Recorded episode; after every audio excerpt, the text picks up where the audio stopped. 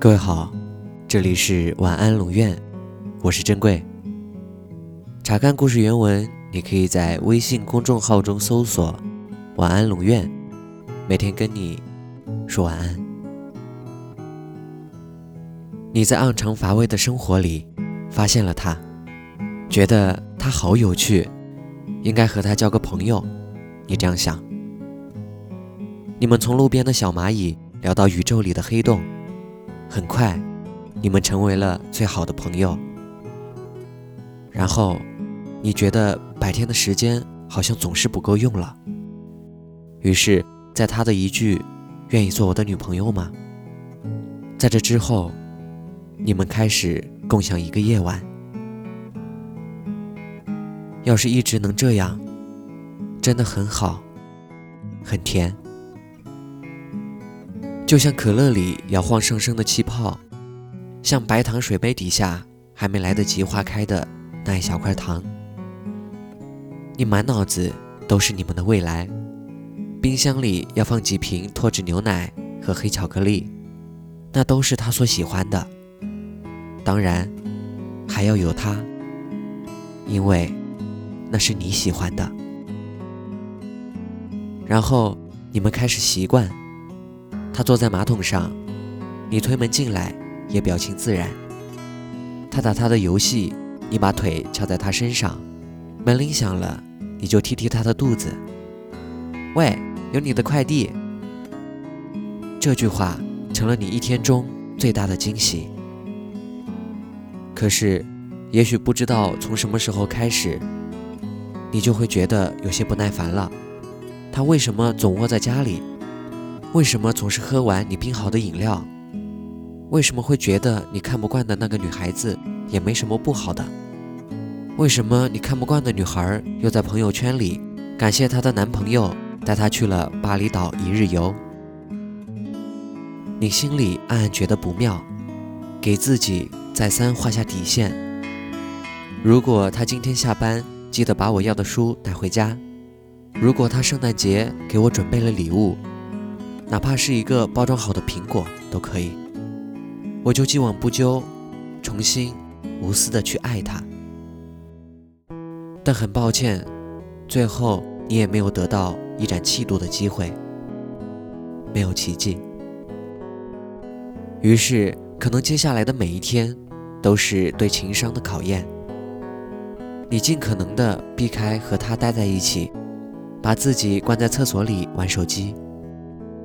他一讲话你就来气，他做的每一件事都不在点子上，但是你不知道怎么开这个口，你想等他先犯错，再名正言顺的走掉。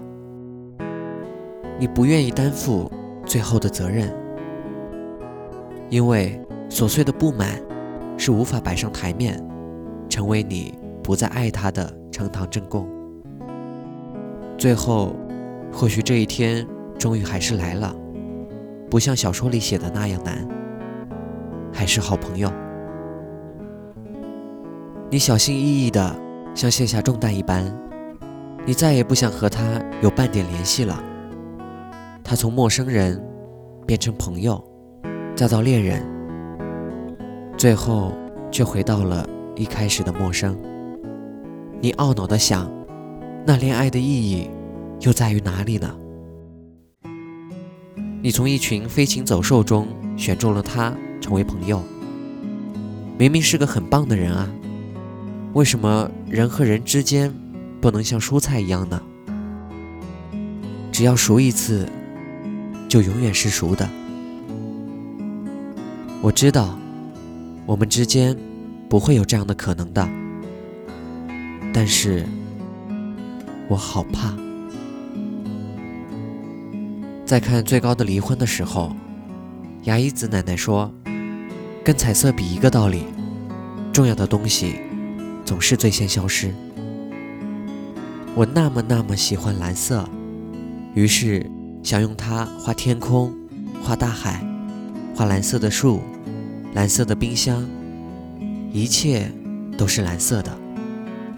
可是这样的话，可能最后它就会只剩下一些。可怜的蜡屑，回不去的。每当你决定去爱一个人，就也同样接受了他从你生活中永远消失。有些人，我们选择直到朋友这一步，并不是他不够格成为恋人，而是因为我的人生只有一盒彩色的铅笔。开什么玩笑？我不能没有蓝色。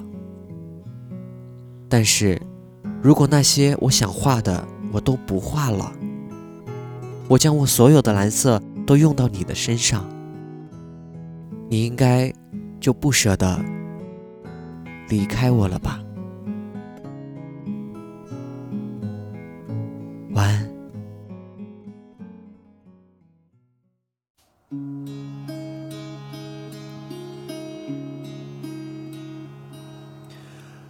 月亮在我窗前荡漾，透进了爱的光芒。我低头静静地想一想，猜不透你心肠，好像今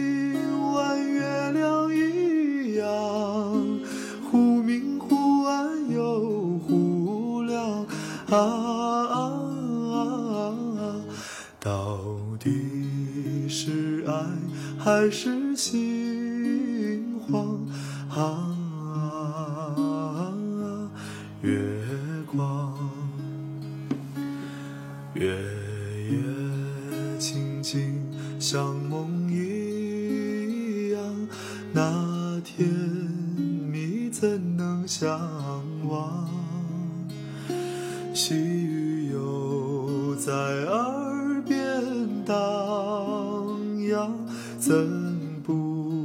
叫人回想？我怕见那月亮光，抬头把窗帘拉上。啊。我心儿醉，我心儿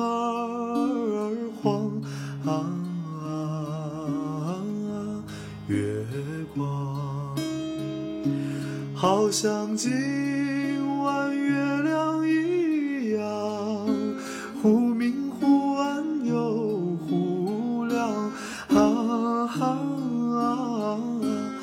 我心儿醉，我心。